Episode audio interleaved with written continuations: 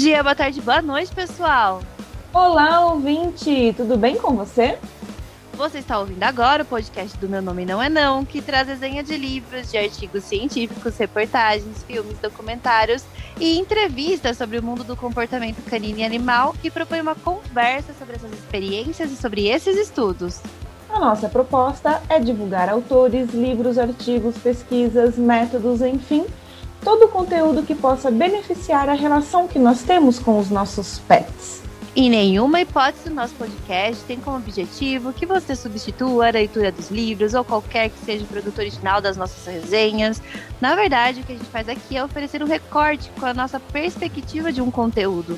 A nossa proposta é te ajudar a encontrar o conteúdo que mais se encaixa nas suas buscas do momento. Nós esperamos que você se sinta motivado a conhecer mais sobre o que nós estamos desenhando ou comentando. Este programa é produzido por nós. Eu sou a Miriellen Campos, da Alcão. Meu nome é Nayara Lima, da Dog Be Good. E nós temos também a participação do Guto Leão, que nos ajuda aí nas entrelinhas do nosso podcast. Você pode encontrar o Minem nas redes sociais, Facebook, Instagram ou Twitter. Basta procurar por Meu Nome Não É Não ou então o arroba Meu Nome Não É Não.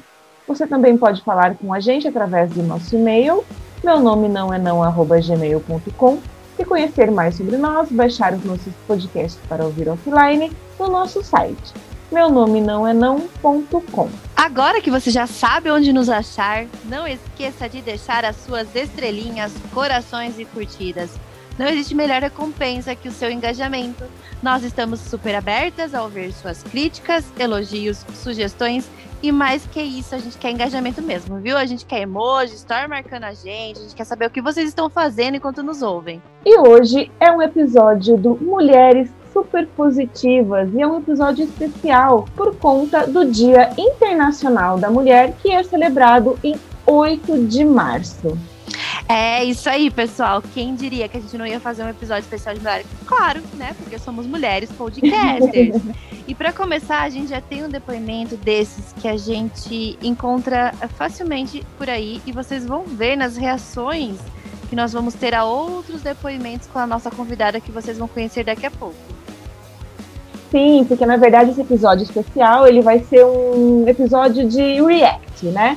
A gente já está muito acostumado a ver essas reações, né, em vídeos no YouTube, mas a gente está com essa proposta de reação aqui no, na Podosfera também. Nós aí deixamos é, nas nossas mídias sociais uma pergunta quem gostaria, que mulher gostaria de participar, né? Mandando a sua história.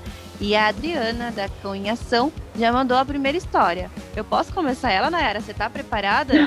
antes de entrar com a nossa entrevistada, antes de qualquer coisa? Sim, lembrando que a Adriana, a gente tá relatando, a gente tá falando a história dela porque ela nos mandou em texto e não em áudio. É isso aí. E a gente resolveu começar com ela para já introduzindo aí todo esse tema e todos esses dilemas que a gente vive sendo mulher no adestramento e eu trabalhando com cães.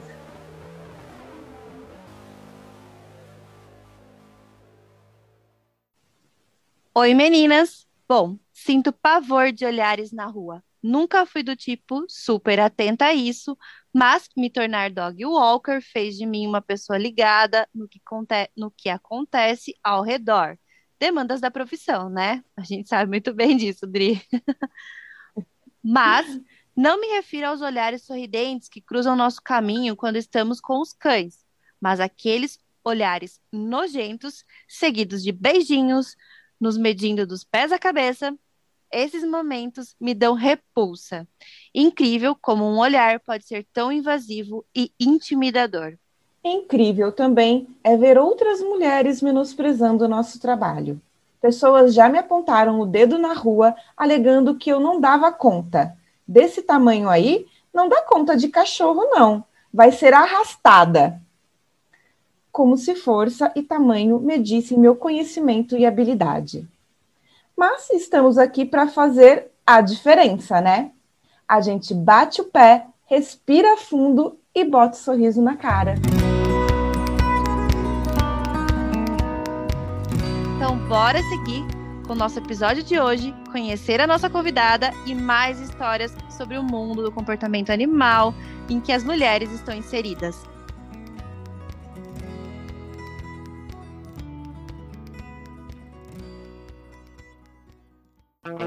Pule, não puxe, não lata, não morda, não suba. Ei, meu nome não é não. Nós estamos em contato com muitas pessoas diferentes o dia todo, nas ruas, dentro das casas de pessoas desconhecidas, em pré-atendimento, aula online ou presencial. Os desafios são diários. A descrença na nossa capacidade, o assédio físico e psicológico e a eterna desvalorização da nossa voz. Na verdade, nós temos uma jornada dupla de trabalho, ganhamos menos e sofremos muito mais abusos. De acordo com a pesquisa do IBGE, as mulheres gastam o dobro do tempo dos homens em atividades domésticas.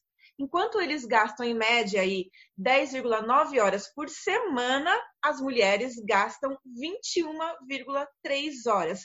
E no caso de mulheres é, de renda mais baixa, isso costuma aumentar.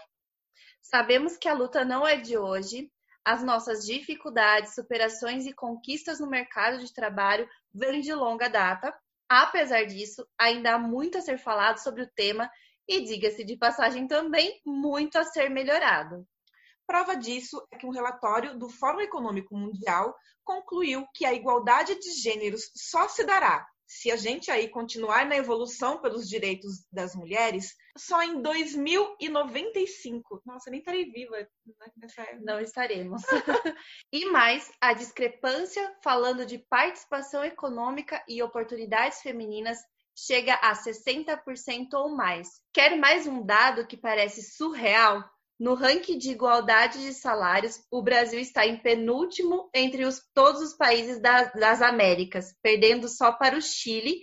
E ocupamos, então, o centésimo vigésimo quarto lugar de 142 países avaliados. Já em relação ao assédio no trabalho, de acordo com a pesquisa O Ciclo do Assédio Sexual no Ambiente de Trabalho, da Think Eva e LinkedIn, de 381 mulheres, 47% afirmaram já ter sofrido assédio no local de trabalho. Isso em pleno 2020. Em cada seis vítimas, uma pede demissão. Dados mais alarmantes ainda apontam que, em 2019, segundo a organização Monitor da Violência, foram 3.739 feminicídios no Brasil. E vale destacar que o feminicídio é quando a mulher é assassinada simplesmente por ser mulher. Em 2020, com a pandemia e o colapso social e econômico, tivemos no primeiro semestre 648 feminicídios no nosso país. E esse é apenas um cenário de toda a problemática que envolve as mulheres e os desafios na carreira feminina. Isso porque ainda é preciso lidar com o próprio preconceito entre as mulheres. Então, chamamos para esse episódio de Mulheres Super Positivas uma companheira, colega de trabalho, para um react de depoimentos de outras mulheres educadoras caninas sobre o que é, como é trabalhar na área de adestramento e cuidado com cães e gatos. Então, a nossa convidada é a Bruna Reiser. Seja bem-vinda, Bru! Finalmente! Até que enfim já pode tocar um aleluia. Oi, menina, muito obrigada. Viu? Obrigada a você. Nós gostaríamos que você se apresentasse para quem aí está vivendo em Marte e não te conhece. Por favor, nos diga quem é você.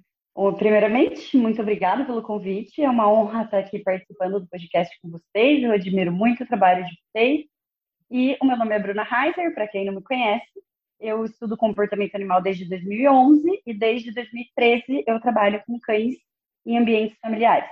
Também tenho uma creche para cachorro chamada Clube do Carinho e sou sócia numa empresa de educação canina para formação de adestradores, que é a Dog Zen, junto com a Bruna Beratini, lá de BH. E, e como foi para você o início? Como tem sido para você essa jornada dentro do, da educação canina, Bru? É, desde que eu comecei a trabalhar com educação canina, eu fui convidada por uma mentora para trabalhar na área, que é a Manuela Froner, da Loyal. Então, eu sempre tive o acompanhamento de profissionais que me inspirassem ao longo da minha trajetória. Eu nunca me senti sozinha, sabe? Sempre tive outras mulheres junto comigo para conseguir é, me indicar os melhores caminhos aí dentro dessa profissão tão desafiadora, né? Que é empreender, ser mulher e trabalhar com educação canina adestramento, né? No meio de um monte de adestradores tradicionais, a gente trabalha com metodologia positiva é um desafio muito grande. Então, sempre tive muitas pessoas próximas que são inspiradoras, então, é muito bom estar nessa área.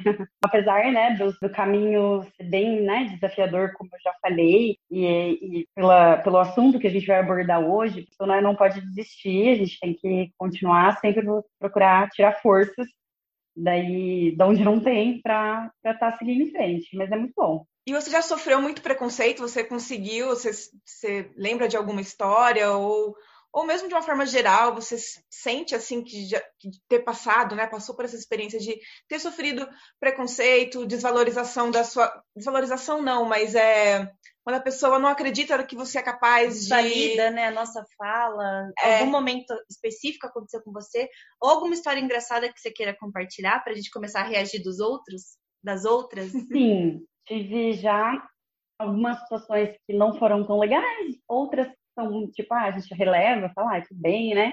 É, não é tão assim preocupante, mas eu já tive problemas com profissionais que trabalham com, com metodologia tradicional. Já recebi áudios, já recebi ligações, já recebi ameaças e mensagens no particular, assim, né? Mensagens privadas falando, né? Ah, é, quero ver você pegar é, o cachorro que eu pego, quero ver você treinar o cachorro agressivo, colocar uma, um peitoral nele, né? Porque a gente compra o enforcador. Então, todo mundo acha que a gente tem que colocar um peitoral um leão, né? Assim, então, que as pessoas não sabem que tem muito treino, né, por trás disso. Então, é, já tive essas situações, já tive também poucas situações de uh, pessoas que me chamaram, assim, sabe? Geralmente quando um tutor me, me chama para fazer o atendimento, ele já conhece meu trabalho, já conhece minha história, já conhece minha metodologia, se identifica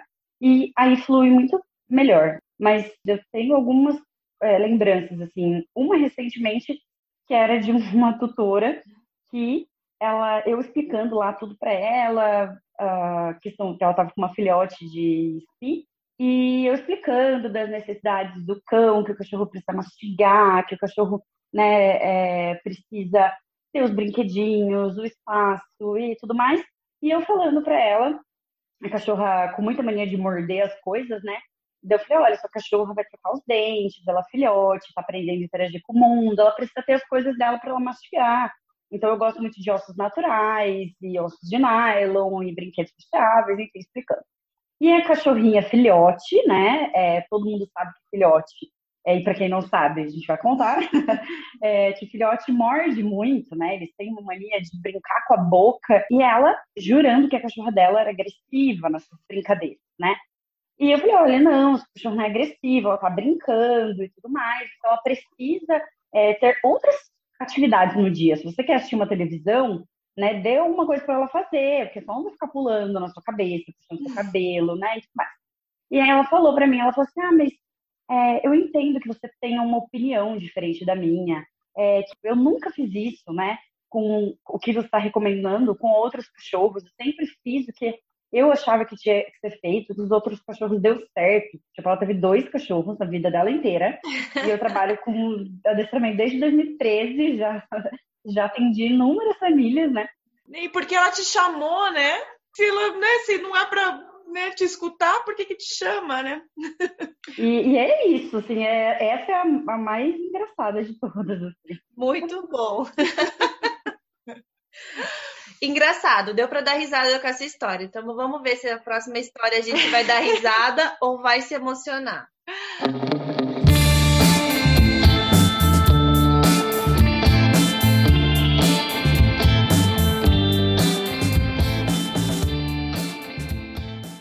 Oi meninas, o meu nome não é não. Meu nome é Sandra Cremonese. Eu sou adestradora Pet Sitter e Dog Walker da Paz Amor e Pet, São Paulo e ABC. Bom, é, vou contar algumas historinhas sobre as minhas atuações até hoje, nessas três frentes aí, serviços que eu presto. A primeira foi relacionada a Pet Sitter, então até no curso, o primeiro curso que eu fiz, há muitos anos atrás, falavam para Cuidado como você se dirige ao marido, ao homem, no caso de ter uma mulher presente, ou cuidado com as visitas que você faz se tiver somente um homem na residência, né? Então, quando a gente faz a visita para conhecer o cachorrinho, ou enfim, o animal que você vai cuidar, que cuidado para não estar sozinha e ter certeza quem são as pessoas, porque você seria um alvo fácil. Então é uma coisa que eu levo até hoje a respeito não só do pet sitter, mas também no adestramento. Tenho reticência sim em estar na casa somente com homem. Sempre me foi orientado para que cuidado se dirigir, não se dirigir ao homem, no caso de um casal, se dirigir à mulher, por conta do machismo mesmo, né? E também por conta de possíveis aí assédios. Sobre hum, adestramento, eu acho que tem muito a ver também as situações que eu passei com a concepção de que o adestramento precisa usar força. Então as pessoas quando vão falar qual que é o cachorro, elas têm reticências em falar qual que é a raça dessas raças grandes ou ditas agressivas que eu não daria conta, assim como no adestramento e no passeio. E a gente sabe que isso é relacionado ao preconceito e à falta de informação que as pessoas têm sobre o adestramento positivo que nada tem a ver com força. Que qualquer pessoa, usando das técnicas certas e muito respeito, de qualquer porte ou sexo, poderia fazer, independente também do porte, raça e problema do cão. Outra situação, na verdade, constrangedora que eu passei, com certeza foi com é, também nessa, nessa situação de dois homens clientes me falando como eu deveria agir com o cão. Dois cães, sim, das ditas raças agressivas de porte grande, que eu deveria usar a voz mais empossada, numa entonação mais alta, ou que eu deveria usar de força e agressividade para lidar com o cão deles. E a gente sabe que nada tem a ver. É mais relacionado também ao preconceito. Mas eu acredito, na verdade eu tenho certeza que se eu fosse um homem, eles jamais teriam dito isso para mim. É, sobre as perspectivas, com certeza acho que uh, tem só crescido e é, é nítido que tem muita mais mulher do que homem no adestramento, por conta também, acho que das preferências, da sensibilidade. É, e, e, assim, adestramento positivo atende também muitos casos de reatividade e medo, e geralmente estão atrelados sim a uma figura masculina não por nada, mas é uma figura que geralmente os cachorros a gente vê que tem um padrão mesmo de medo. Muito obrigada, extrapolei o tempo, mas é isso. Veja se tá bom. Um beijo. Sandra, muito obrigada, tá ótimo, porque ela abordou realmente tudo, né? Ela falou sobre machismo, ela falou sobre mercado de trabalho, ela falou realmente sobre essa coisa do adestramento que não era embasado em ciência, porque hoje a gente tem um monte de artigo científico que falam sobre os usos aversivos e inclusive fala até sobre a vocalização humana em relação aos animais na hora de ensinar um comportamento, né? É. Então a Sandra assim, Deus já deu um esculacho total. É, não só a, a vocalização, como você falou, até postura, né? Expressão, né? Eu tenho um cachorro surdo e assim é nítido como ele consegue diferenciar as situações de acordo com as expressões com as nossas expressões, como eu tô, a minha expressão facial, o jeito que eu me movimento, ele percebe muito, né? É, todos os animais humanos ou não humanos que enxergam têm bastonetes na visão, né? Que é responsável pela captação dos movimentos. E os cães, eles têm muitos mais bastonetes na, na visão do que a gente. Então, eles conseguem perceber micro movimentos, né? Por isso que eles percebem esses detalhes, né? Muitas vezes que o jeito que você só se posiciona corporalmente, é, eles já conseguem identificar se é uma situação ameaçadora ou não. Mas o que a Sandra falou, eu concordo plenamente. Exatamente, é, concordo totalmente com ela é muito comum. De um tempo para cá, eu já não tenho mais tanta dificuldade de encontrar pessoas preconceituosas com a metodologia, porque sempre que a pessoa vem me abordar, eu já explico a primeira coisa que eu falo, como é o meu trabalho. Então, se a pessoa se identificar com a minha metodologia, ela já vai saber exatamente que eu não uso nada de força, nada de susto, nada de forcador, de choque, etc. Né? Nada que seja traumatizante para o cão. Então a pessoa já se identifica, então isso me facilita muito. Mas quando eu comecei, eu não tinha essa abordagem. Eu não falava para as pessoas como era, nem ficava muito me preocupando em ter essa clareza na comunicação com o cliente, né? Que a gente precisa tanto aprender para conseguir empreender de uma maneira saudável. E eu com certeza passei por situações que não não eram legais, assim, de da pessoa achar que realmente você precisa agir com força, né? É, uma vez eu estava dando aula para um cachorro, para um bulldog francês, e aí eu falando, senta, deita, bem tranquilo assim.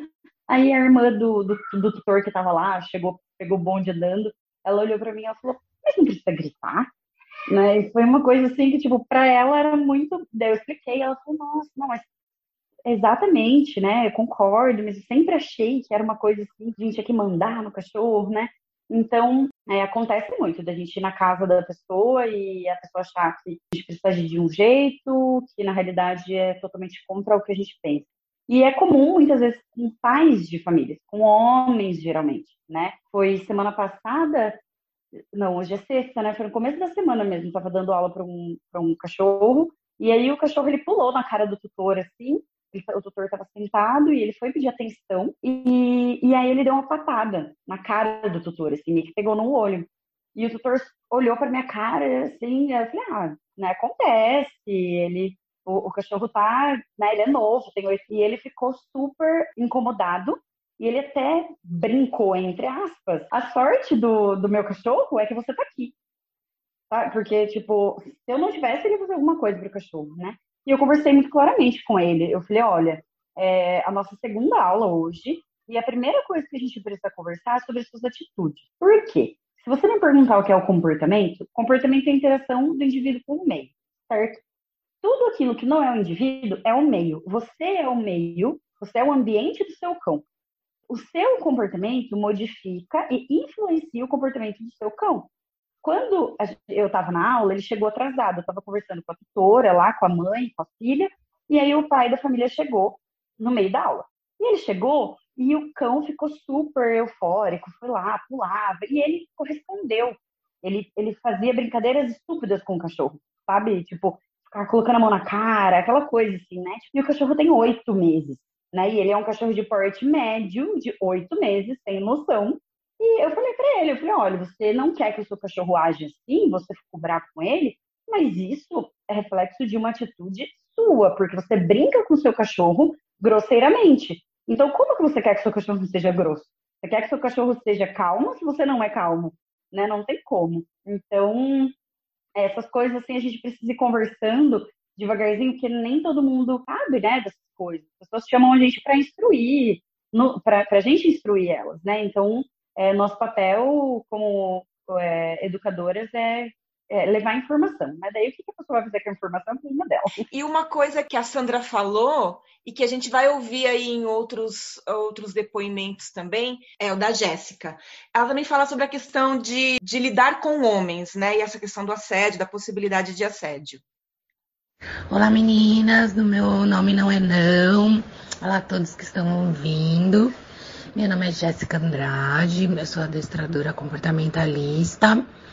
Meu Instagram é maxdogcare. Bom, desde o começo, quando eu pensei em ser adestradora, alguns dos medos que eu tive foi primeiro é de trabalhar como autônoma, né? A gente não tem uma segurança de quem está vindo de uma empresa, né, de CLT e tal. Mas como mulher, o meu maior medo foi pensar em entrar na casa das pessoas. De onde vêm os clientes, a maioria são indicação. Isso deixa a gente um pouco mais tranquila. Mas quando a gente tem que prospectar clientes da internet ou de algum lugar que a gente não, não tem uma referência da pessoa, isso me gera um pouco de medo. Se é um fake, se é realmente seguro para uma mulher sozinha entrar na casa de alguém. Uma das, das coisas que eu faço sempre é quando vem um cliente novo, é, olhar redes sociais, é, ver se é uma pessoa real, né? Principalmente quando é um, um homem que vem procurar o serviço de adestramento. Então eu procuro saber se tem mulheres na casa, se será a família toda que vai participar ou se será só o homem. E geralmente eu fico insegura nesses casos. E quando eu fico insegura, quando é um homem sozinho, principalmente, eu já cheguei a recusar alguns clientes por não me sentir segura. Até por casos que a gente vê na internet, na TV, né? Que são mais propensos a acontecer com mulheres. Até pela própria fragilidade física, então eu tenho bastante medo. Já sofri alguns tipos de assédio na rua, também com cães, de pessoas se aproximar pelo carro, homens, né? Se aproximar de carro quando você tá com cães e pedir para você chegar perto para conversar e te assediar de alguma forma, né? Verbalmente, principalmente. Essas são algumas das experiências e dos cuidados que eu tomo sendo mulher no, e trabalhando com adestramento no Brasil.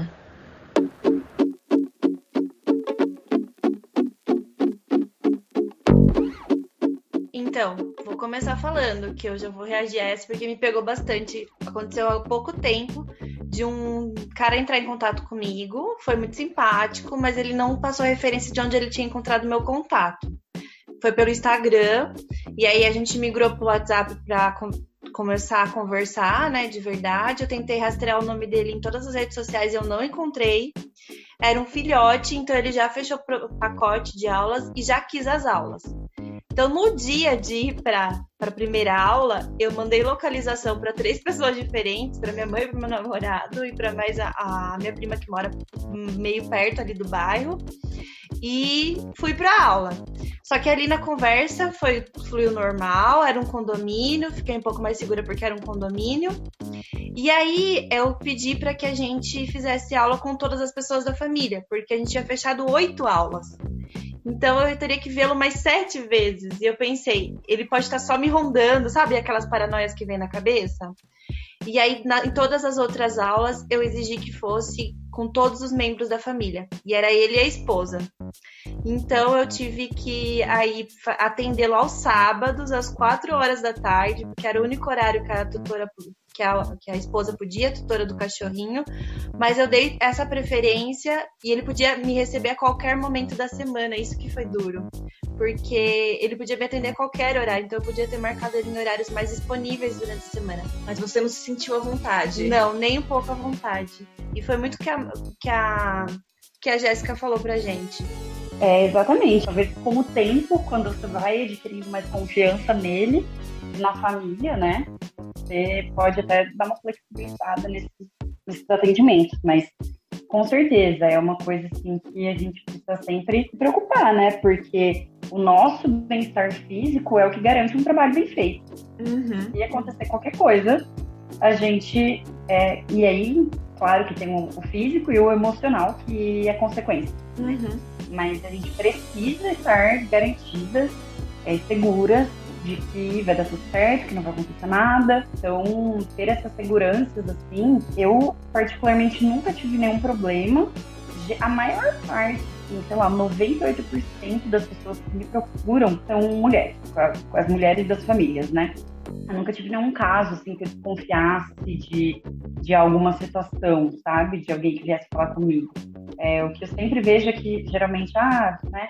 É, eu passo valores, às vezes, se é um homem, ah, vou falar com a minha esposa, aí beleza, ah, minha esposa pode estar hora, e tudo bem, assim, sabe? Então, sempre, claro, conversando para é, ir pegando confiança, entendendo qual é o, o cliente que você vai é, conversar e para ficar seguro.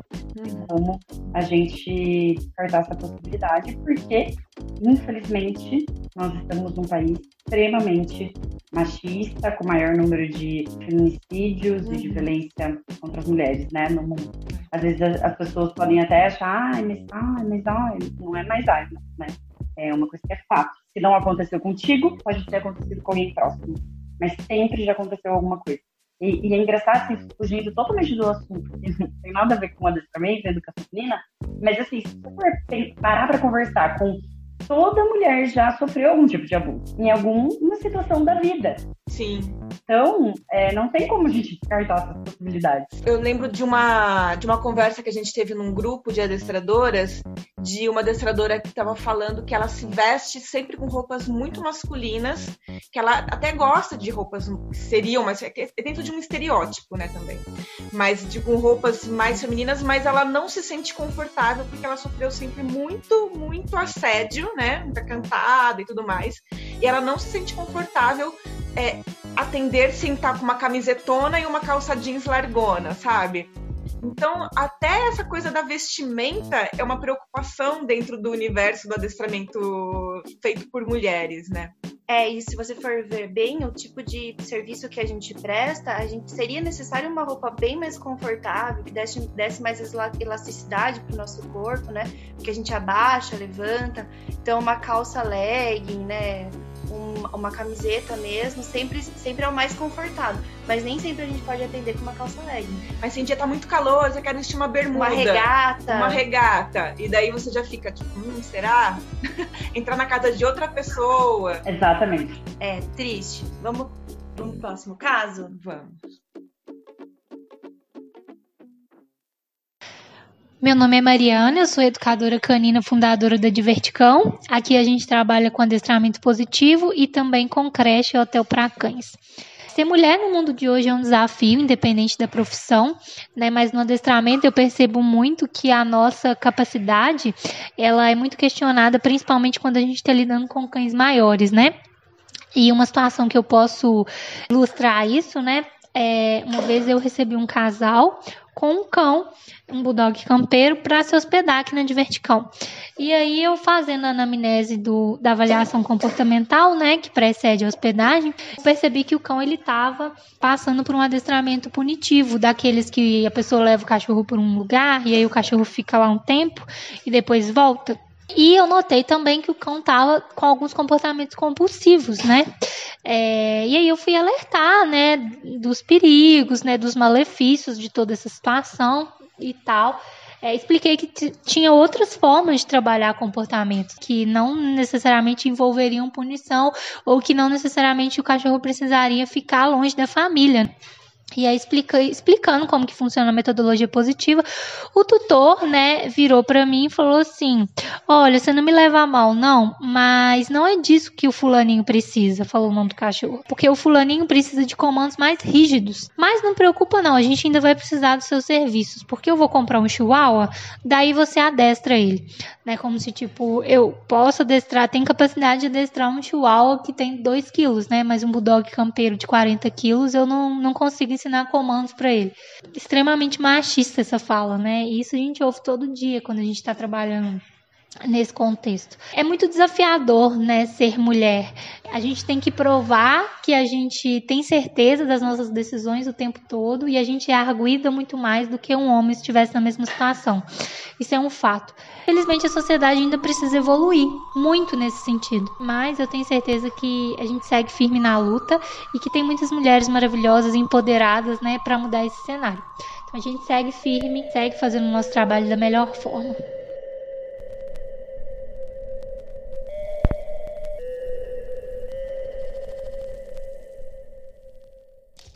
Gente, a gente fosse segurando aqui, porque... Pra não dar risada. É. As três, aliás. Ai, a Mari é muito fofa, porque ela conta de um jeito que ficou bem engraçado, mas na hora eu tenho certeza que ela deve ter ficado muito brava, porque eu ficaria.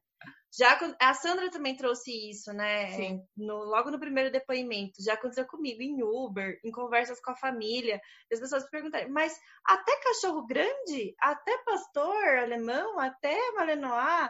E aí a gente, tipo, né? Porque isso, porque comportamento, porque não sei o quê, né? Vale para todos os cães. É isso, Bruna. Isso me ocorre muito. Bastante gente perguntar, "Ah, mas você também é, adestra cachorro grande? Você também atende cachorro agressivo? Você não sei o quê, sabe? Assim, uma vez eu postei no Instagram um, um, um pitbull, que é aquele pit, pit monster, né? Que é o maior dos maiores pitbulls. Ah, quando eu fui fazer o atendimento da família, é uma senhora, um casal de senhores que tem esse pitbull, e a filha da senhora que me chamou, porque ela já era minha cliente, e ela falou, ah, Bruna, como você, né, tá me ajudando com o meu cachorro, você compra enforcador e tudo mais, o, o tanque, ele usa enforcador, e eu, eu falei pra minha mãe pra parar de usar enforcador nele e usar peitoral, minha mãe super aceitou, então a gente comprou o peitoral, você não quer, e, né, dar umas aulas pra ensinar ela a andar com o tanque no peitoral, enfim. Aí eu fui, dei algumas aulas, e em uma das aulas eu gravei um vídeo dela treinando o tanque na rua com o peitoral, coisa mais linda de ver, tá no Instagram. E, meu, um monte de comentários super legais. A maior parte dos comentários, vídeo muito bom, muito legal. Mas teve um comentário que me chamou a atenção, mas inclusive eu, eu acabei apagando, porque foi uma falta de respeito com a tutora. Uhum. É, e era um comentário assim péssimo, sabe? Do tipo, nossa, imagina se o cachorro é, resolve arrastar essa velha. Sabe, uma coisa assim, pra mim, Que absurdo. horrível, que horrível. absurdo. Eu, eu, eu falei, meu, eu vou com certeza, eu apaguei, né? Na realidade, eu talvez deveria ter deixado lá pra pessoa passar vergonha, pra todo mundo ver que aquele comentário é totalmente desnecessário, mas eu, eu achei uma ofensa, sabe? Eu falei, ai, meu, se minha cliente entra e vê, e isso desmotiva, né? É. Não é uma coisa, não é todo mundo que vai ler, que vai, que vai pensar, ai, meu, mais uma idiota Uhum. é, falando merda na internet, né? Mas não, isso acaba desmotivando, né, É. as pessoas, porque faz parte, né? O ser humano ele não está sempre aberto para ouvir coisas que não quer, né? E isso acaba deixando a gente triste. Então, tem algumas coisas assim que as pessoas é, perdem um pouco a noção, né? Eu sou bem grossa, sabe, nessas questões. Se é um se alguém vira e fala assim, eu falo, tá, e aí, o que você entende de comportamento? Tipo, qual que é a sua área? Sabe? E eu já cheguei a falar isso para cliente. Eu falei, tá, mas você trabalha. desculpa, mas você trabalha com o quê? Eu pergunto para meus clientes. Ah, sou arquiteto. E você se formou aonde? Faz quanto tempo? Ah, então. Eu não vim aqui para falar sobre o que você sabe ou não fazer. Então, quem sabe o que tem que fazer, quem estuda sobre o que, o que a gente está conversando aqui sou eu, né? Então, melhor você poupar seu dinheiro, Uhum. né, do que ficar fazendo perder meu tempo e deixar o dinheiro. Jogar seu dinheiro fora. Eu falo claramente. Nessa última aula que eu contei do cachorro grosso, eu tava indo embora, eu falei pro tutor, eu falei, ó, você muda o seu jeito de tratar o seu cão, porque senão você vai gastar dinheiro fora, você, vai jogar dinheiro fora. Você quer jogar dinheiro fora? Você já me pagou. Eu tô vindo aqui e eu imagino que você não queira jogar o seu dinheiro fora, porque não é barato, né? Sim. E ele até deu uma risadinha assim, mas acho que ficou na cabeça dele. É isso, as pessoas precisam entender que a gente estuda para falar com embasamento que a gente realmente faz, né? Então tem que mudar realmente essa cultura aí machista, né? É, e nesse caso do seu comentário também teve um machismo, né? Porque ele falou, né, no caso, tipo, aquela velha, ele vai carregar aquela velha. Talvez se fosse um homem, né, ali segurando a guia, a pessoa que fez esse comentário não teria escrito isso, né? E também tem a questão Não. de desmotivar o tutor em relação ao cão que ele tem, né? Em alertar uma certa agressividade, um certo poder de, de agressividade que o cachorro não tem. E aí vem um terceiro falando isso, do- isso desmotiva o tutor, né? Fala, será que o meu cão é capaz de fazer isso? Será que o meu cão tem que ser realmente isolado do nosso convívio É. por conta disso? Então aí tem um monte de problemática numa fala extremamente equivocada, né? Passou vergonha. Nossa, Uhum. só não passou mais porque foi excluído. Vamos para mais um caso, então.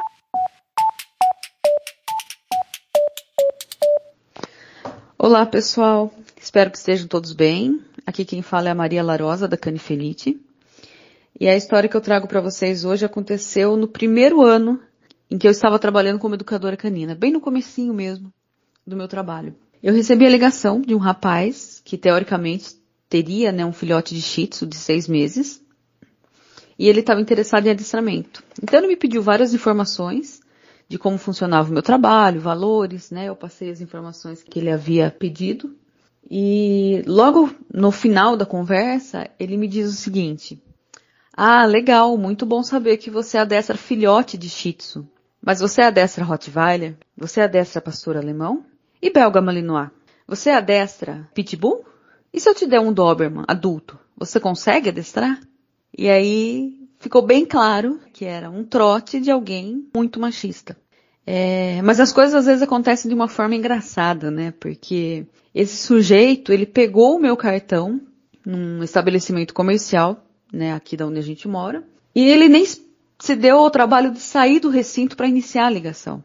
Então a pessoa que estava no balcão atendendo, que me conhece, viu ele pegar o meu cartão, ligar para o meu número e iniciar a conversa dizendo que tinha um tzu de seis meses.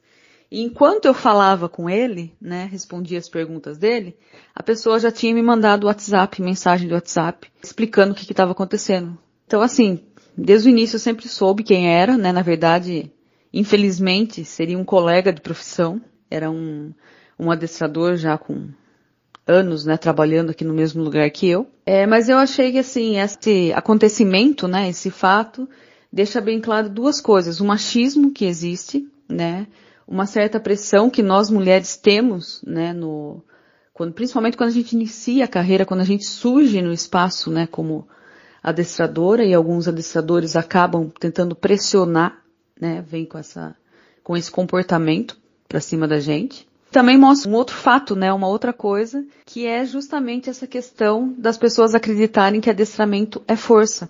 Né? Muitas vezes as pessoas têm um cão de grande porte e elas acham que se chamarem uma adestradora mulher, a adestradora não vai conseguir adestrar esse cão. Sendo que, na verdade, adestramento não é força. Adestramento é conhecimento, é ciência. Bom, mais uma vez a gente escutando as, as mesmas histórias, né? As histórias se repetem bastante a respeito disso. Com a Sandra, com a Mariana e agora com a Maria. É. Eu tenho também caso, eu acho que a Bruna também tem, mas essa coisa de casos de outros profissionais que não aceitam que você esteja entrando no mercado de trabalho. Até foi esse, esse ano, foi, não, foi, não faz muito tempo, que eu recebi uma mensagem no WhatsApp perguntando se eu era a Nayara, Dog Walker. E daí eu falei, sim, por quê? Daí a pessoa me respondeu: não, porque você entrou em contato comigo para fazer pesquisa de mercado e eu achei extremamente antiético porque você não falou que você estava fazendo pesquisa de mercado. Eu contei a verdade, eu nunca fiz pesquisa de mercado. Nunca fiz. Minha pesquisa de mercado foi a Mirielle. Mirielle, quanto que você cobra? Essa foi a minha pesquisa de mercado. Errada. Sim, errada. Peguei uma pessoa que é amiga perguntando quanto que ela cobrava. Foi só essa minha pesquisa. Então, e até vou confessar uma coisa que foi bem ruim. Não sei se meu marido vai estar tá ouvindo, que é ruim para ele, na verdade.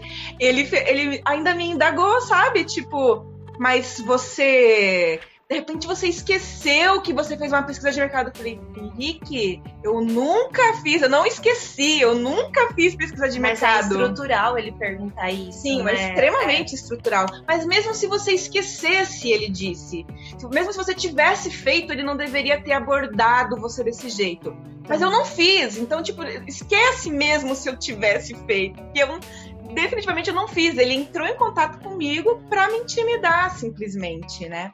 E aí depois a gente descobriu através de pesquisas, né, que Sim. ele é um adestrador super antigo aqui da cidade, que até já teve um caso com você, né, Bruna? Teve um caso não, pelo amor de Deus. Na verdade, ele causou com você. É, exatamente. Na realidade, assim, a gente tem aqui na cidade vários adestradores, né? A gente tem vários profissionais é, que trabalham com cães ou deveriam trabalhar, né, ser profissionais de fato, mesmo são. E eu estava um dia num veterinário, que eu levava meus cachorros, tomar vacina, e aí eu tinha um, um cartão desse mesmo adestrador que entrou em contato com a NA, e a, a veterinária, a dona lá do estabelecimento, ela perguntou meu, meu valor, do valor da minha aula, né? E aí eu, ela falou, ah, deixa os cartões aqui, né, e tudo mais, e eu falei, quanto você cobra? É porque esse adestrador aqui, ó, ele cobra tanto.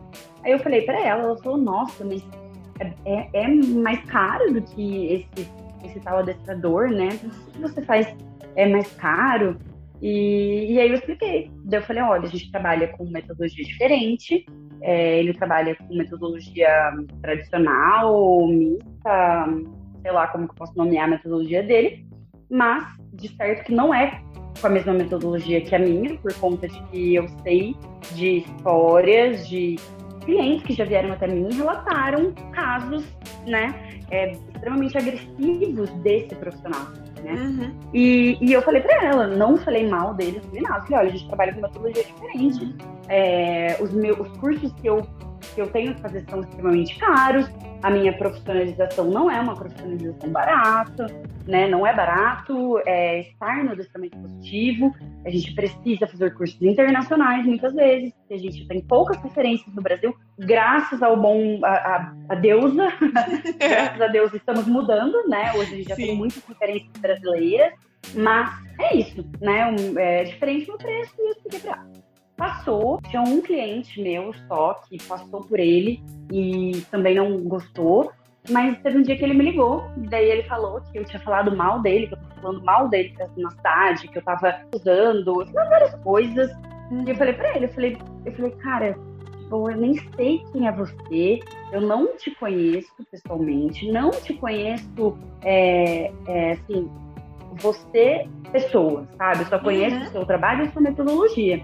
E é diferente da minha, e tá tudo bem eu falar para as pessoas que a gente trabalha com uma metodologia diferente. Bom, é. né? Eu não preciso sair falando mal de você, eu não preciso sair nada, sabe?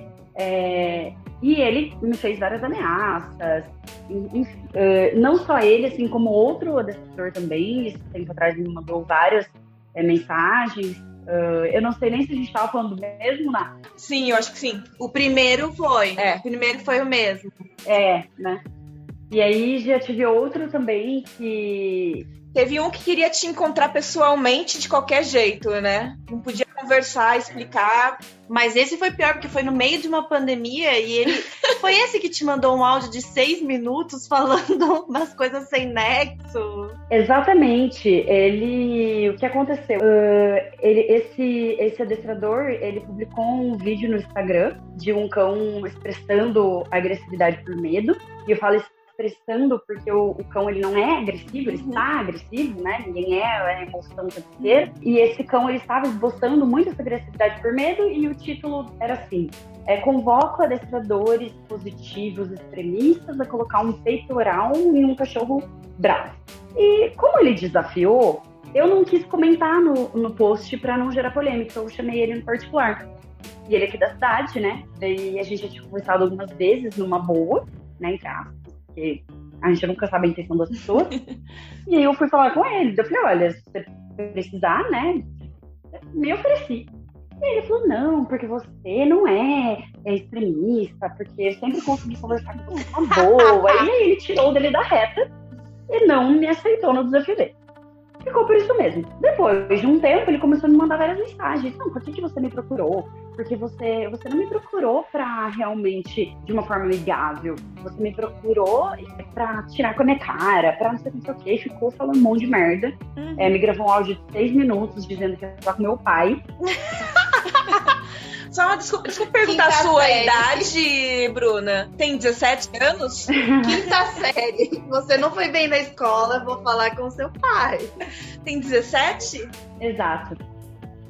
São coisas assim, absurdas, assim, é, ridículas. Eu acho que ridículo é a melhor palavra.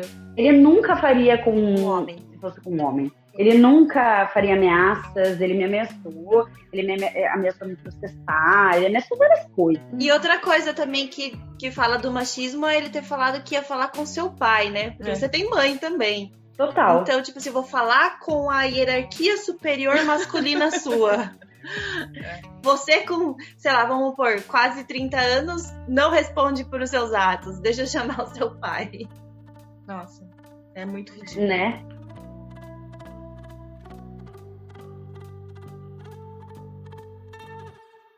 Então vamos pro próximo caso? Bora pro próximo caso, então. Oi, meu nome é Juliana, eu tenho 33 anos, eu sou residente aqui de Campinas, São Paulo, e o meu Instagram é Canidea Gil. Quando a mulher chega no mercado de trabalho, em qualquer área, né? todas as profissões que são relacionadas com cuidados de outros, elas são desvalorizadas porque elas são estigmatizadas como subprofissões, né? Dessa forma, quando a gente escolhe trabalhar com cães, cuidar de cães, a gente já entra nesse espectro, né, de profissões de cuidado que são desvalorizadas, porque se trata de um de cuidado com um terceiro. Nesse caso, não é nem com um ser humano, é um animal. Soma-se a isso ao fato de, por muitos anos, quem uh, dominava nessa área eram homens, em geral homens com passado militar, que na realidade nunca estudaram, nunca é, abriram um livro e se gabavam que essa é uma forma que funciona de você educar um cão, né? Funcionar não quer dizer que é certo.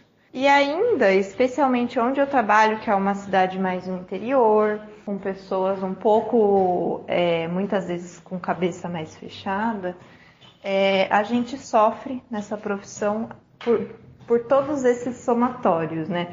Por ser mulher numa profissão de cuidados, ainda uma profissão de cuidados que há muitos anos era somente feita por homens, né? Sim, né? Até já, já aconteceu de eu perder cliente porque foi pedir indicação para uma pessoa, a pessoa passou o meu contato e a solicitante falou: Ah, mas é uma mulher, uma mulher não consegue berrar com o cachorro, falar forte, não vai conseguir disciplinar o meu cão. Sendo que a ideia é outra, né?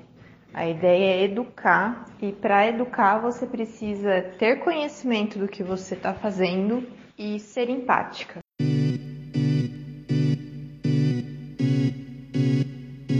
Uma coisa que eu achei legal que ela estava comentando é... são duas visões bem diferentes sobre o que é o adestramento, né?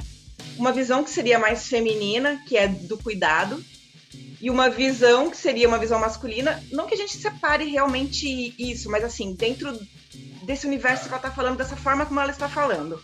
Que seria de praticamente domar o cão. Quer dizer, você não, você não está cuidando do cão, você está domando um animal, né? Que, sei lá. É, essa ideia mesmo do lobo selvagem, daquela coisa feral, bestial né? É os dois extremos. Ou você Sim. só vai cuidar do fofinho, bonitinho. É essa coisa de estigmatizar o animal de uma forma que é não respeitar a espécie dele, né? Acima de tudo, né? Que são nem do trabalho. Ou você diviniza e antropomorfiza, ou você rebaixa uma categoria monstruosa. É, exatamente. Eu acho que, na realidade, sim, o que acontece? Todas essas lidas né, com animais sempre é, ocorreram há muitos, muitos, muitos, muitos, muitos anos atrás, né? E a ciência está em constante evolução, né? Então, muito do que se fazia antigamente, a gente já tem muitos estudos de que não é o caminho e hoje a gente faz diferente, né? Infelizmente, algumas pessoas batem na mesma tecla de continuar no passado, uhum. né? Mas exatamente o que ela falou no áudio, eu concordo, claro, eu imagino que você também, é que o, o adestramento de cães, ele começou dentro da parte militar, né? É, assim como cavalos e enfim, sim, outros sim. animais também. É história, né? É. E aí vem essa questão muito mais militarizada, uma educação mais militarizada, assim como uhum. nossos pais, nossos avós tiveram uma educação mais militarizada, né? E hoje a gente vê que crianças não tratamos mais dessa forma, é, as escolas ensinam de uma forma muito mais lúdica, muito mais proveitosa, e é, a gente está no mesmo caminho, né? É, para os cães e outros animais. Uh, o Zoológico de Toronto, por exemplo, no Canadá, vocês sabem, é um exemplo de é, evolução na, no tratado né, dos animais, de como tratar os animais. Então, é isso. Quem não se atualizar, né, vai ficar parado um tempo e vai perder muitos clientes e vai não vai conseguir prosperar, né? Não tem como, porque por mais que essas pessoas acabem mostrando, né, tem tutores que acreditam, mas a hora que não vamos ver, não acontece. Eu tenho muitos clientes, parece muitos clientes para gente que começaram a fazer adestramento com outros profissionais que trabalham com é, aversivos e pararam assim na segunda aula, terceira aula. Eu tenho cliente que pagou pacote de 10 aulas e falou: olha, eu nem pedi meu dinheiro de volta porque eu não quero problema com essa pessoa, porque o cara ele é um grosso, que, que é um ignorante. Então, assim, a, a, é, cai a casa, sabe? Aquela expressão, uma hora a casa cai? Exatamente, né? Não tem como a gente enganar muito tempo, né? Então é isso, o mundo está se atualizando, os profissionais, os tutores, não tem outro caminho a não ser realmente se atualizar baseado na ciência. Eu sei que você, Bruce, sempre quis é, trabalhar com, com, com, cães, com animais, na verdade, né? Você estudou zootecnia, mas eu, por exemplo, a partir do que a Gi estava contando, né? É, eu me formei na área de jornalismo. E, assim, apesar de não ser essa realidade, a maioria das pessoas vê o jornalismo como uma profissão de status. E você trabalhar com um animal, hum, principalmente numa profissão que não é legalizada, não é normalizada, é, é não é visto com o mesmo status, né? Formalizada. Ou né? formalizada, ela não é vista com o mesmo status. Você, eu senti muito isso, sabe? Das pessoas olharem estranhando, tipo, nossa, mas você vai fazer isso mesmo? Menosprezar é isso que mesmo, você né? quer? Porque assim, você ainda é da área da biologia, ou mesmo da zootecnia, eu acho que talvez as pessoas esperem que você trabalhe, sei lá, num aras e que, né, fique fecundando animais de, de prêmios, né? Que recebem Produção. prêmios, esse tipo de coisa. Mas você resolve trabalhar com adestramento. Mas ainda é uma área relacionada. Agora, quando você é de uma área que as pessoas te esperam que te ver na Globo, né? Tem existe, ah, será que eu vou te ver no Jornal Nacional? É uma coisa, é um baque um pouco maior, sabe? Ou as pessoas esperam que você só cuide de crianças, né? Porque Sim. um pedagogo, né, ele só cuida de crianças, ele não faz mais nada, ele não está envolvido em nenhum processo educativo. E aí, de Exatamente. repente, você vira e você fala, mãe, vou ser dog walker? você passeadora de cachorro? Acho que principalmente por essa não formalização mesmo da profissão, né? Mas você sentiu um pouco disso também, Bru, apesar de ainda ser um pouco, um pouco mais relacionado? Total. É, na realidade, assim, não muito dentro da, da faculdade, porque no segundo semestre da faculdade eu estudei, é, fiz uma disciplina que chama etologia, que é estudo do comportamento animal, e eu me apaixonei pela disciplina e comecei a trabalhar num laboratório de comportamento. Então, na faculdade, as pessoas, quando eu comecei a trabalhar com cachorro, até os meus colegas que estudaram comigo, super entendem, né? Mas a minha família, quando eu comecei a trabalhar, eu comecei como passeadora também. Então, quando eu comecei a estudar educação canina, e ao mesmo tempo que eu estudava educação canina, eu trabalhava como dog walker e fui aprendendo cada vez mais, até que hoje não tenho mais tempo para ser dog walker, só trabalho com educação canina mesmo. Mas é, na época, familiares, cara, nossa, vai fazer isso mesmo? Mas e, e eu estava prestes a largar um estágio no Ministério da Agricultura, que é uma coisa assim que você faz um estágio e depois você pode prestar um concurso público, então é uma coisa assim totalmente diferente, né? E aí todo mundo, meu, mas certeza, você vai largar uma coisa por outra que você não sabe, que não sei o quê, né? Fica aquela coisa assim. Então, é, com certeza, eu acho que isso acontece em todas as áreas, assim, sabe? Porque as pessoas ainda não entendem muito o que a gente faz, né? Mas acho que isso é uma coisa que está mudando, porque a gente está vindo aí, colocando é, a cara no mundo, né? Então, está cada vez melhor. Esses dias eu estava dando uma aula para uma menininha, para a família, né? E, e aí uma mocinha de 9 anos, a Marina, e eu lá treinando a cachorrinha dela e ensinando ela como que ela fazia para fazer os exercícios, né? E tudo mais. Ela falou para mim, ela falou, ai, quando eu crescer, eu quero ser igual você. E aquilo, gente, me, me, me encheu o coração de alegria, assim, porque, cara, que legal, né? Às vezes a, Muito a, criança quer, sei lá, ser médico, professor, qualquer coisa que, que seja mais parte da realidade dela, né? Eu nunca imaginei, eu nunca tinha ouvido isso de alguém, sabe? De, de uma criança, que a criança queria ser igual eu quando crescesse. Eu, eu cara, isso, tô, tá, tá ótimo, tô no caminho certo, né? É, é legal poder inspirar as pessoas, né? E a gente tá no caminho certo. Bom, vamos pro último caso, então? Porque é uma coisa mais leve. Sim. Vamos. Na verdade, não é nem um caso, é um depoimento de vida. a gente É um depoimento, assim. é, é um depoimento mais de vida mesmo. A Adriana da Ensino Pet, ela entrou aí nesse mundo do adestramento e é um áudio super fofo que dá pra, pra gente terminar e encerrar de uma forma mais leve.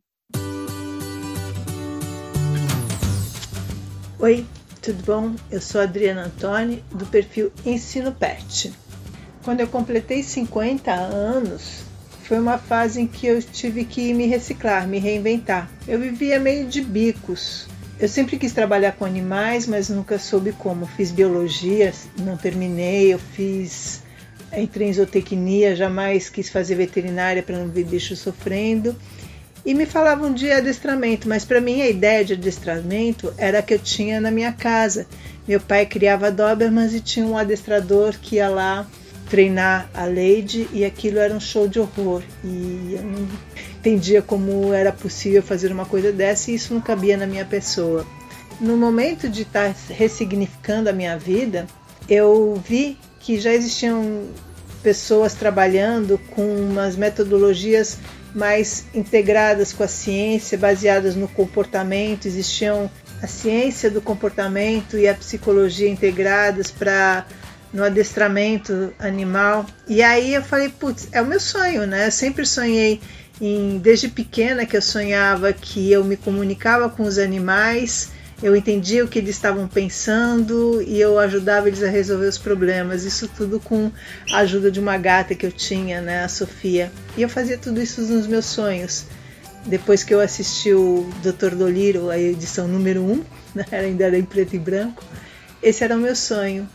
E nessa época, né, que eu estava toda perdida, eu descobri que eu poderia fazer isso que a ciência me ajudaria a fazer isso e eu não precisava trabalhar com punições, com forças, né, com intimidação para ajudar os animais, no caso os cachorros e os gatos, né, que são os nossos pets. E eu me sinto super realizada hoje, eu estudo bastante, eu sou formada, eu sou pós-graduada em comportamento também. E eu me sinto bastante realizada porque eu tenho oportunidade de trabalhar com o que gosto, eu me sustento. Para mim trabalhar não é assim, é uma alegria. Eu todo dia eu levanto para ser feliz. E eu acho muito bacana assim uma profissão que era só para homens, né, que exigia muita força bruta, que exigia uh, voz grossa, falar forte, né? Tá totalmente em desuso, né? Pelo contrário, é muito legal a gente perceber sobre os vários aspectos e cada vez mais que em várias áreas, né, educar pode ser uma coisa muito divertida, tanto para quem ensina como para quem aprende, não só pode como deve. E é assim que a gente trabalha na casa, criando um ambiente super positivo de bem-estar para todo mundo.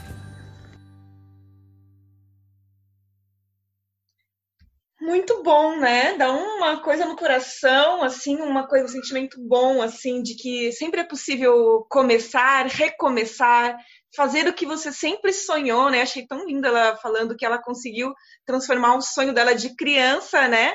Uma fantasia até em realidade, que é conseguir entender os animais e conseguir também se comunicar com eles. Então é muito bonito, né? Essa coisa também que nós temos mulheres de a todo momento estar abertas a se reinventar, né? Sim. Muitas vezes esse mundo masculino e machista não permite que os próprios homens se reinventem, é. né? É um absurdo você sair daí da sua profissão de adestrador, macho alfa, né?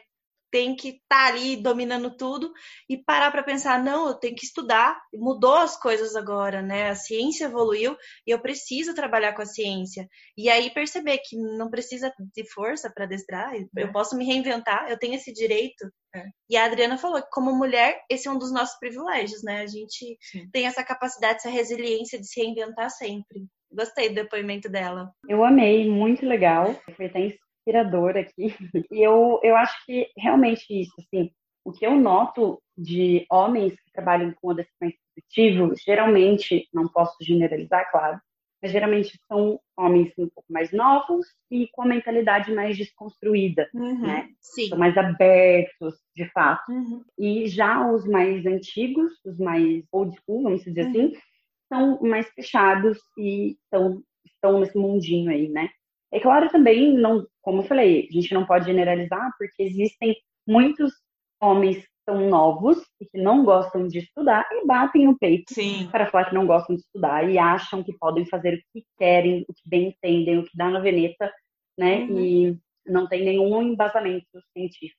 E muitos também que por exigência do mercado, né, fazem isso. Tem, tem, que se reinventar pela exigência do mercado, mas na verdade não, não estão desconstruídos para isso, né? Sim, sim, com certeza. É, e também eu vejo que muitos, muitos homens mais velhos, que estão há mais tempo na profissão, que trabalham com metodologia mais tradicional, mais mista, acabam dando cursos para pessoas que querem trabalhar com essa área. Uhum. E aí acabam criando pessoas que não serão muito bons profissionais. Sim. É, claro que podem ser ótimos profissionais se realmente verem o caminho que estão seguindo, né? Uhum. Quando eu comecei lá atrás, um dos primeiros cursos que eu fiz é, não foi legal nem um pouco, e ali eu percebi que eu, onde eu, exatamente eu estava e onde eu queria estar, sabe? Uhum. Que eu lembro que o adestrador ele colocou um filhote de bulldog dentro de uma caixa de transporte, e toda vez que o filhote ia tentar sair, ele dava uma portada na cara do bulldog. Nossa. E aí ali eu falei para ele, eu falei, isso aqui é inadmissível. Uhum. Eu nunca vou fazer isso com um cachorro sabe? E aí a gente brigou e tudo mais.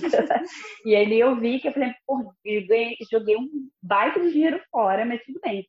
Né? Minha mentora na época, ela falou, eu te avisei, você não queria fazer, você fez, agora você sabe exatamente como não fazer na sua vida profissional, né?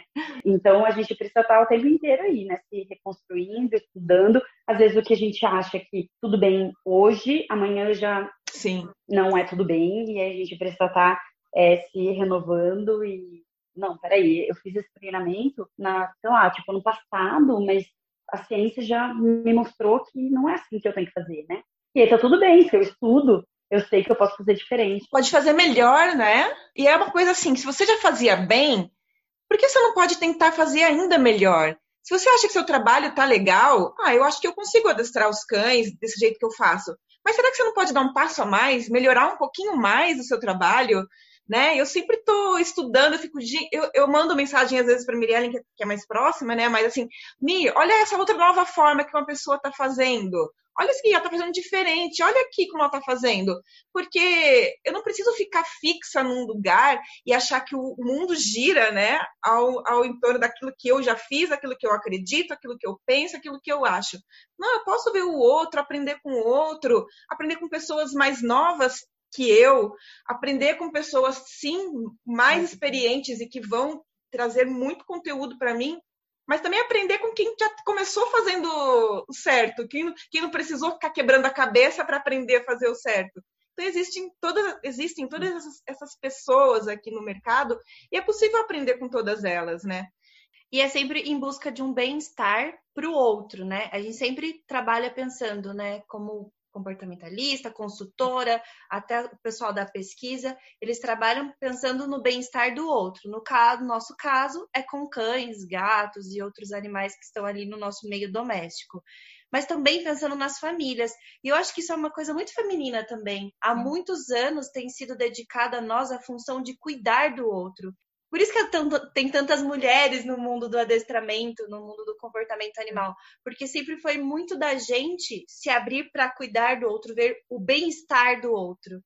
Eu acho isso uma das, das, das coisas que mais é, salientam a nossa profissão, nos facilitam, na verdade. É, um, um dos prós da nossa profissão é essa, a gente admitir que sim, a gente está ali para pensar no bem-estar do outro e não só do nosso, né? Claro que tem a retribuição financeira e tudo mais, porque é um trabalho, mas acima de tudo é sempre pensando no, no bem-estar do contexto geral daquela família.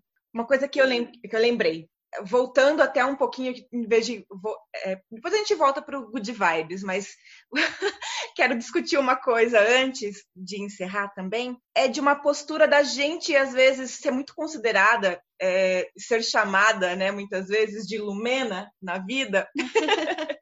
por a gente defender aquilo que a gente acredita e a gente sempre é considerada como uma pessoa agora tirando da brincadeira de Big Brother, mas sempre é considerada uma pessoa que é intolerante, uma pessoa que é raivosa, uma pessoa que não ouve, não ouve o outro lado. E como que você vê isso, Bruce? Essa, essa na categoria, esse rótulo que colocam às vezes as pessoas que vão e falam, não, isso está errado. É, exatamente. Eu acho que a gente precisa ter muito cuidado como a gente fala, né, com as pessoas. Eu depende muito de quem me fala. Então, assim, eu tenho uma questão assim: tutor, geralmente, faz coisas por falta de informação ou por receber informações erradas. Procurar lá, assistir um César Mila da vida, né, acompanhar um, um Dr. Pet, usando latinha com moeda. Ou o novo da Netflix. Ou, ou, é, ou a série nova. Então, assim, muito por desinformação ou por informações erradas, né? Aí eu tenho um jeito muito mais brando de falar, né? Não vou não, vou conversando, brinco, né? Tipo, é aquela coisa assim, mais descontraída, leva informação, e fica muito mais fácil. Uhum. E claro que cada família não é igual, cada jeito, uhum. cada família é de um jeito, né? É, então a gente sempre tem que ir é, comendo pelas beiradinhas ali como a gente conversa. Agora, quando se trata de um profissional, eu sou bem radical, sabe, meninas? Assim, eu acho que a partir do momento que você escolhe estar dentro de uma profissão, você tem que ser bom naquilo que você está fazendo, você tem que estudar, uhum. você tem que ir atrás da, do que o mundo está falando, do que está acontecendo, uhum. é, o que é ciência, de como aplicar isso, enfim. Então, eu, vejo que a partir do momento que você está numa profissão, você é obrigado, né? Você não vai fazer uma cirurgia é, com uma pessoa que ficou assistindo, sei lá, Grey's Anatomy. É, vai fazer com uma pessoa que estudou, com uma pessoa que realmente se atualizou, né? Se atualizou, que tá ali, né? Então, você não vai é, ir num dentista que o dentista falou assim, ah, não gosto de estudar, eu aprendi tudo sozinho, né? Eu li um livro de 1800. Se é profissional, eu ponho o dedo na ferida sim, eu aponto sim, você é responsável pelo que você está fazendo, você precisa saber o que você está fazendo, e é isso, sabe? Tipo, sou bem direta mesmo. Bom, a gente poderia ficar aqui mais duas horas, porque nós já estamos a uma hora e pouco. Uma que o papo é muito bom, a gente já conhece a Bruna, tem uma certa intimidade de conversar várias coisas com ela em relação ao comportamento e tudo mais. E eu não sei se ficou claro para todo mundo que estava ouvindo, a gente esqueceu de falar isso no início, mas a Bruna, ela, ela está, ela mora, a gente mora, todas nós moramos na mesma cidade, que é Piracicaba. Então, por isso que a gente falou várias vezes, porque aqui, na nossa cidade, porque nós moramos todas na mesma cidade. Mas nas trocas que nós temos com outras mulheres super positivas da nossa área, a gente percebe que isso acontece, porque a Mari, por exemplo, é de Minas Gerais, né? Tem a tem do Rio de Janeiro, a, a Jéssica é de São Paulo, né? Uhum. Então, assim, a, a troca é a mesma, as ideias são as mesmas. Infelizmente, o que acontece na nossa profissão é o mesmo. E felizmente também, porque nós somos maioria maioria, né? Nós estamos nos empoderando cada vez mais e sim estamos tomando o espaço que é nosso. Espaço de quê? De educação, de conhecimento e de propagação de ciência do bem e do bom, né? Aqui no Meu Nome Não É Não, a gente tem orgulho de fazer isso. Sim. Então a gente espera que nesse Dia Internacional da Mulher, que todas nós, todas as mulheres e todas as mulheres adestradoras, educadoras caninas, possam realmente conquistar é, um espaço, sendo reconhecidas né, por esse espaço que já está sendo conquistado, na verdade, seja reconhecida por ele e que a gente possa discutir também essas coisas, né? Quando a gente conversou, ah, vamos fazer um podcast falando sobre isso, é porque pouco se fala a respeito disso na nossa área todo mundo está muito mais preocupado em discutir metodologia, discutir várias coisas, mas a gente esquece do humano por trás disso e a gente precisa discutir que é, somos mulheres trabalhando, sabe? E às vezes as pessoas esquecem disso. E é fundamental que a gente traga isso à tona mesmo, a gente fale, a gente coloque o dedo na ferida, porque só desse jeito é que vai melhorar, que as coisas vão melhorar. E esse episódio é um presente para quem está nos ouvindo, para todas as mulheres maravilhosas, a Sandra, a Jéssica, a Adriana, a Maria, a Juliana, a Mariana e todas que estão ouvindo. E principalmente esse é um presente que gente, nós, eu e a Nayara, a gente só pode dar um presente para vocês, que é esse episódio. E principalmente é, é um presente para Bruna, que sempre tá aqui com a gente, sempre é, é super parceira lá no, no off, né, dando várias orientações. Foi Sim. minha mentora no começo aí da minha carreira, então esse é o nosso presente para você também, tá, Bruno? Se sinta presenteado pelo meu nome não é não nesse momento. Eu fiquei um pouco emocionada é, por esse momento, né? O propósito desse podcast, né? Então, eu gostaria de deixar uma mensagem para todas as mulheres que estiverem ouvindo, né? E para os homens também, né? Principalmente para as mulheres, para desejar um feliz Dia das Mulheres. Somos corretas e estamos conquistando nosso lugar, sim, como a Ana falou.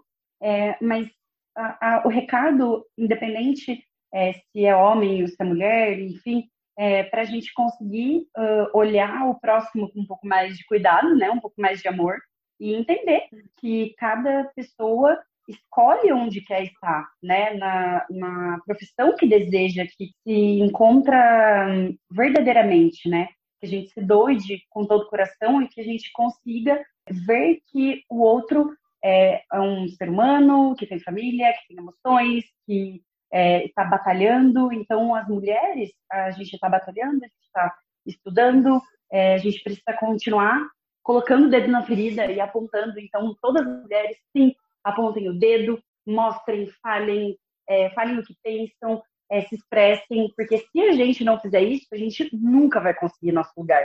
Então, realmente, a gente precisa apontar o dedo para as pessoas, a gente precisa bater a mão no peito e se colocar onde realmente a gente quer estar, né? Num melhor lugar do mundo. e é isso. Ocupar o nosso lugar, né? Exatamente. O lugar onde a gente quer estar. Qualquer lugar que seja. É. Se você quiser estar dentro da sua casa, seja. Se você quer estar, né, é, sei lá, trabalhando na rua, esteja. Se você quiser trabalhar digitalmente, você trabalhe. Cada uma mulher pode estar onde ela quiser. E a gente precisa realmente mostrar isso para as pessoas, né? Que a gente pode estar onde quiser. Podemos estar onde quisermos. Maravilhosa sua fala, Bru, maravilhosa mesmo. Então, gente, isso é tudo, pessoal. Então, bora pro próximo episódio que a gente nem sabe qual vai ser direito. Estamos aí na pandemia, meio louco. É, vamos tentar falar um tchau juntas. A gente faz um tchau meio prolongado, assim, que daí a gente consegue falar, fazer tchau juntas, tá? Então, 3, 2, 1. Tchau! tchau!